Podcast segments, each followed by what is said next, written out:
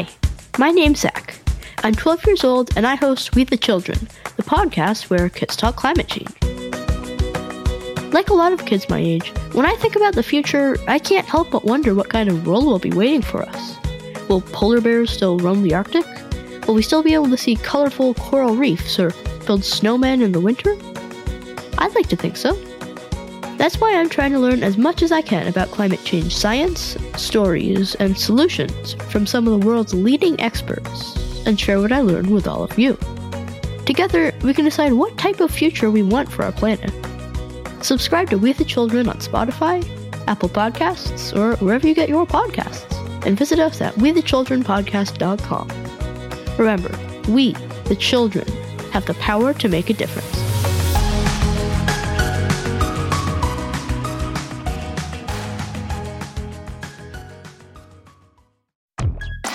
I'm very excited for another episode of Show About Science. This is your host Nate, and today we're at the Monterey Bay Aquarium to visit some otters. As you utterly know, otters are utterly awesome, and they're just the reason we're here today. It's gonna be an awesome episode, so stay tuned. Welcome to the Monterey Bay Aquarium. It's the best place to be on a cold day in California. It's cold out here. So let's get inside and meet our tour guide, Patrick. My name is Patrick Webster. I work at the Monterey Bay Aquarium on the social media team. So if you follow us on any of those social media feeds, that would be uh, me and my coworkers out there. And we're so happy to bring you to the aquarium and show you around behind the scenes of the Sea Otter program. Those cute, fluffy, kelp dwelling sea otters that we all love are exactly the reason we're here today. And they're also the reason that Patrick wanted to become a marine biologist.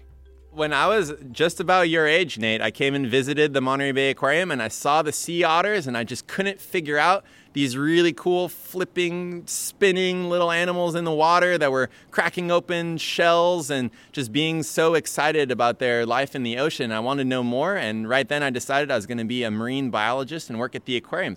And at the Monterey Bay Aquarium, Patrick Webster is the best tour guide you can get.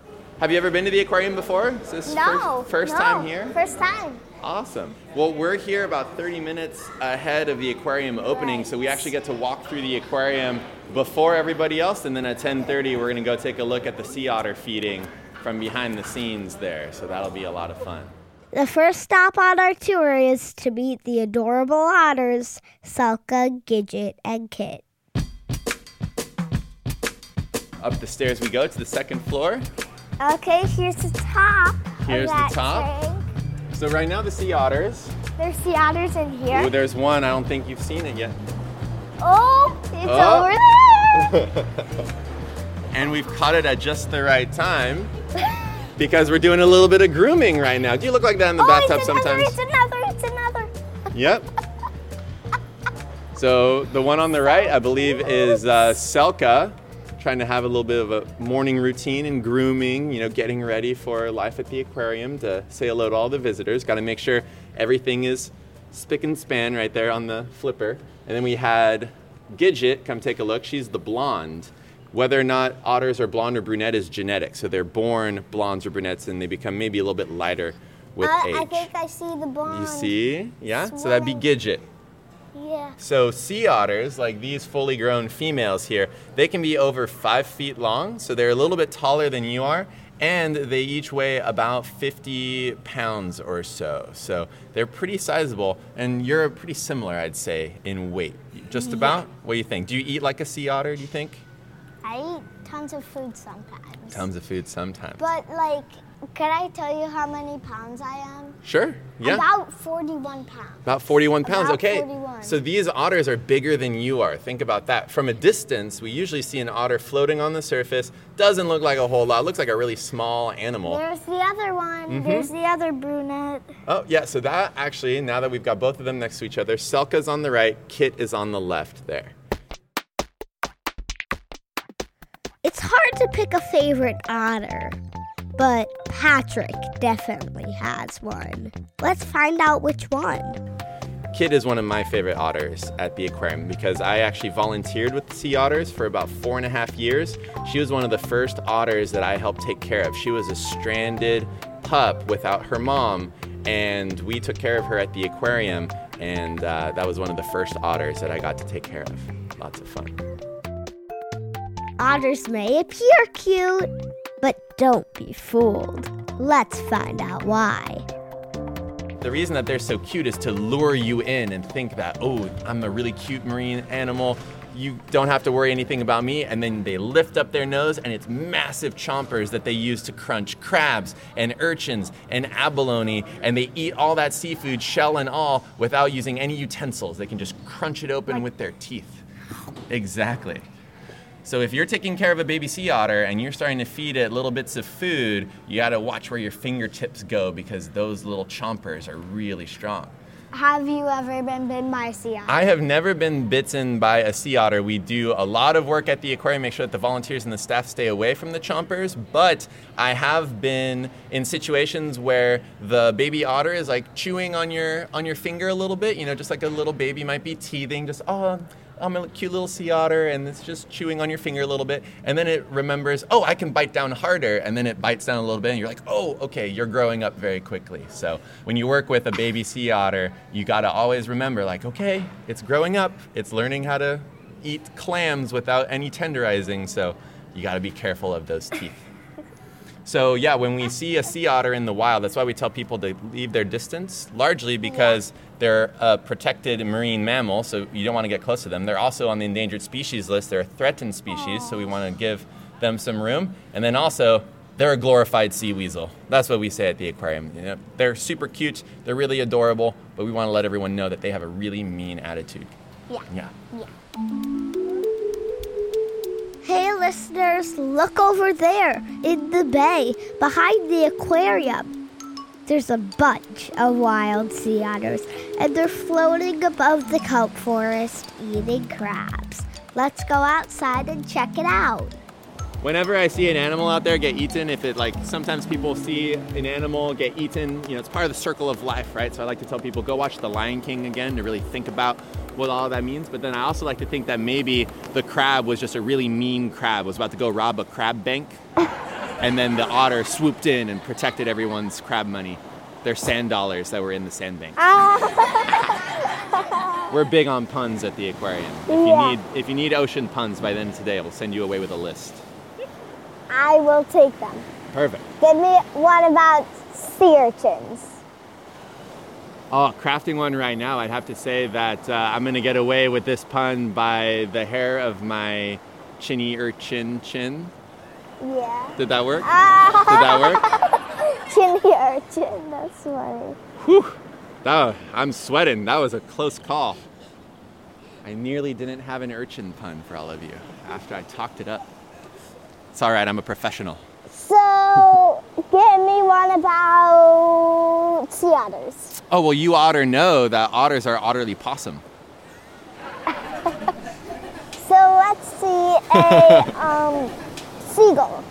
A seagull? Yeah. Hmm. I could come up with a really bad one, but you probably. I probably. can come up with a good one. Oh, go go for it. Get me off the Do you want to go see the Gulf of Mexico? Oh, that's a good one. Up top for that one, yeah. I was gonna say if you believe everything that a seabird says, you might be sea gullible. Mmm. There you go. Okay, the comedy show's over, and it's getting closer to sea otter lunchtime. So it's time to switch from the funny back to the facts. You're looking at some sea otters wrapped up in the kelp. Do you know why they wrap themselves up in the kelp? Um, so that they don't flow away. Exactly. If you go to bed, do you want to wake up in your bed or do you want to wake up in the bathroom or in the kitchen? I want to wake up in the bed. Exactly. Yeah. So sometimes I'm sure the parents, when they wake up, they might be in the kitchen eating a cookie with some milk and they have no idea how it happened. But for you, you want to go to bed in your bed, you want to wake up in your bed. Same thing with sea otters. That's why they wrap themselves up in the kelp. So when they go to bed, there can be wind, there can be waves, and they'll wake up right where they went to sleep. Now, That's cool. yeah. Now the ocean right here. Does the ocean kind of look happy right now? Does it look kind of angry? Looks angry. Looks angry, right? What's the color of the water right now? It's whitish, bluish, greenish. Yeah. So there's a lot of. It's whitish, bluish, greenish. Yeah. Yeah, there's a lot of stuff in the water right now. And there's also, right where we are, a lot of air mixed up in the water because there's a lot of wave action. So, normally when we see the ocean and it looks really pretty and nice, we're like, oh, I could float out there all the time. That would be really fun. But right now, the ocean doesn't look like you really want to go swimming, right? Yeah. It looks like there's sharks in the water. Yes. Well, and thankfully there are sharks in our Monterey Bay because it's a very healthy environment. Wherever there's a healthy marine ecosystem, there are definitely going to be sharks out there. And we do a lot of studies on great white sharks actually and other sharks that live in the Monterey Bay. But yeah, right now it doesn't look too inviting. Imagine you're a sea otter. You have to live in the ocean all throughout the year. In the summer when it's nice, in the spring when there's huge waves, in the fall when there's not a whole bunch of uh, kelp growing, and then in the winter when there's huge waves that roll through like you're hearing right now. So being a sea otter is really, really hard work. They only have that fur to keep themselves warm again, and they have to eat about a quarter of their weight in food every day just to maintain their body weight out there. So you weigh 40 pounds, Yeah. you'd have to eat 10 pounds of food every day just to stay at standard Nate size if you were a sea otter. Okay, that would not be good. Does that sound like a challenge though? Yes, it does. Yeah? Should It we go grab 10 would. pounds of hamburgers real quick and No, see how you do? no. No, okay. What about Parmesan cheese? Yes. Oh, we're on. All right, let's grab a 10 pound wheel of Parmesan cheese, and the rest of the episode is grating it on the pasta. No. Yeah, so the otters we have at the aquarium, like Ivy, one of our otters here, we calculated she eats about 3,000 calories of food a day just to maintain her weight, and she's not even working as hard as a wild sea otter to get their food. Really? hmm So a mom sea otter, she has to eat close to a third of her weight in food every day just to keep herself and her baby fed. What do sea otters eat? That's a great question. Sea otters eat over 100 species of marine invertebrate. Now you know what invertebrate means, right? Right. But mm-hmm. what does it mean for our listeners? Yeah, for our listeners, invertebrate means animals without a backbone. Now, just a really quick aside, what's funny about nature is that 97% of animals don't have a backbone, only 3% do. So it's kind of silly that we would say vertebrate and invertebrate. If the if the insects were the ones naming, they'd probably say six-legged and non-six-legged animals. But here we have invertebrates being maybe abalone, squid, octopus, worms, crabs, snails, you name it. Otters are eating a ton of that food every day, and their mom teaches them what to eat. Does your mom have a favorite recipe that you love all the time? Um, noodles. Noodles, delicious, wonderful, with Parmesan cheese. Yeah, on the side. Right, there you go. So you have a favorite meal, and mom sea otter out here teaches the pup really what to eat, whether it's abalone, which involves specific tools, or it's sea urchins, or if it's just finding little snails and munching them off the kelp. So that's how you can have a whole bunch of otters hanging out in the same zone and they're not actually competing directly for food with each other. It's sort of like having a food court. Some of the otters like pizza, other otters prefer the more um, burger side, and then some really prefer the salad joints. And that's how you can have all these otters sharing resources out there in the kelp. Yeah. Gidget, Selka, and Kit don't get to eat at the Otter Food Court, aka the ocean. Instead, they have their own personal chef. And on today's menu is shrimp and yummy squid, but definitely not mussels. So we don't give the otters anything with a hard shell inside this exhibit, like a mussel or a crab. Why do you think we don't give them a hard shell inside the exhibit? You don't give them a hard shell because they'll eat it all up. because they'll eat it all up and then what they'll do is they'll take the shell and they'll rub it on the window and they'll scratch the window so that we can't see the otters anymore and then we have to go in and clean it up oh, so that's that why. That's why out here they get shrimp and they get squid and they get clam without the shell and then behind the scenes where there aren't any windows that's when they get the crabs the mussels and the clams with the shell on them Okay, everyone, the feeding is about to begin. That's right, it's sea otter lunchtime. So you can see the staff is coming out onto the deck right now. We've got Gidget and we've got Kit next to each other, and then Selka is up on the deck right now. Selka is a really interesting animal in that she's had a really crazy life history. So Selka was actually bit by a shark when she was younger, and she came to the aquarium and she got some surgery and she recovered from that. And then when she went back out, she uh, wasn't doing very well. She was asking people for food basically, so that's why she's back here at the aquarium. But so yeah, Selka is a shark bite survivor and that's why she's here. She actually went to UC Santa Cruz, and Selka has done a lot of research herself. People have done a lot of work with Selka to figure out how well otters can hear, how well they can see and sense their environment. And so imagine Selka in a room with headphones on, and she's telling the researchers how well a sea otter can hear in a soundproof room at UC Santa Cruz. So she's a scientist. She's a sea otter scientist right there. And not only is Selka a scientist, she is also a sushi chef. So you don't tend to think of sea otters as sushi chefs, but they are eating raw seafood all day long, and so they're really good at preparing it right there, raw in front Yeah, of like- everyone. Yep. They can just rip out it out. I wish that sea otters would cook. They'd be the cutest cooks until they decide to eat all the food. hmm Yep, they would be the cutest cooks that say, none of this for you. Yeah, it's mine.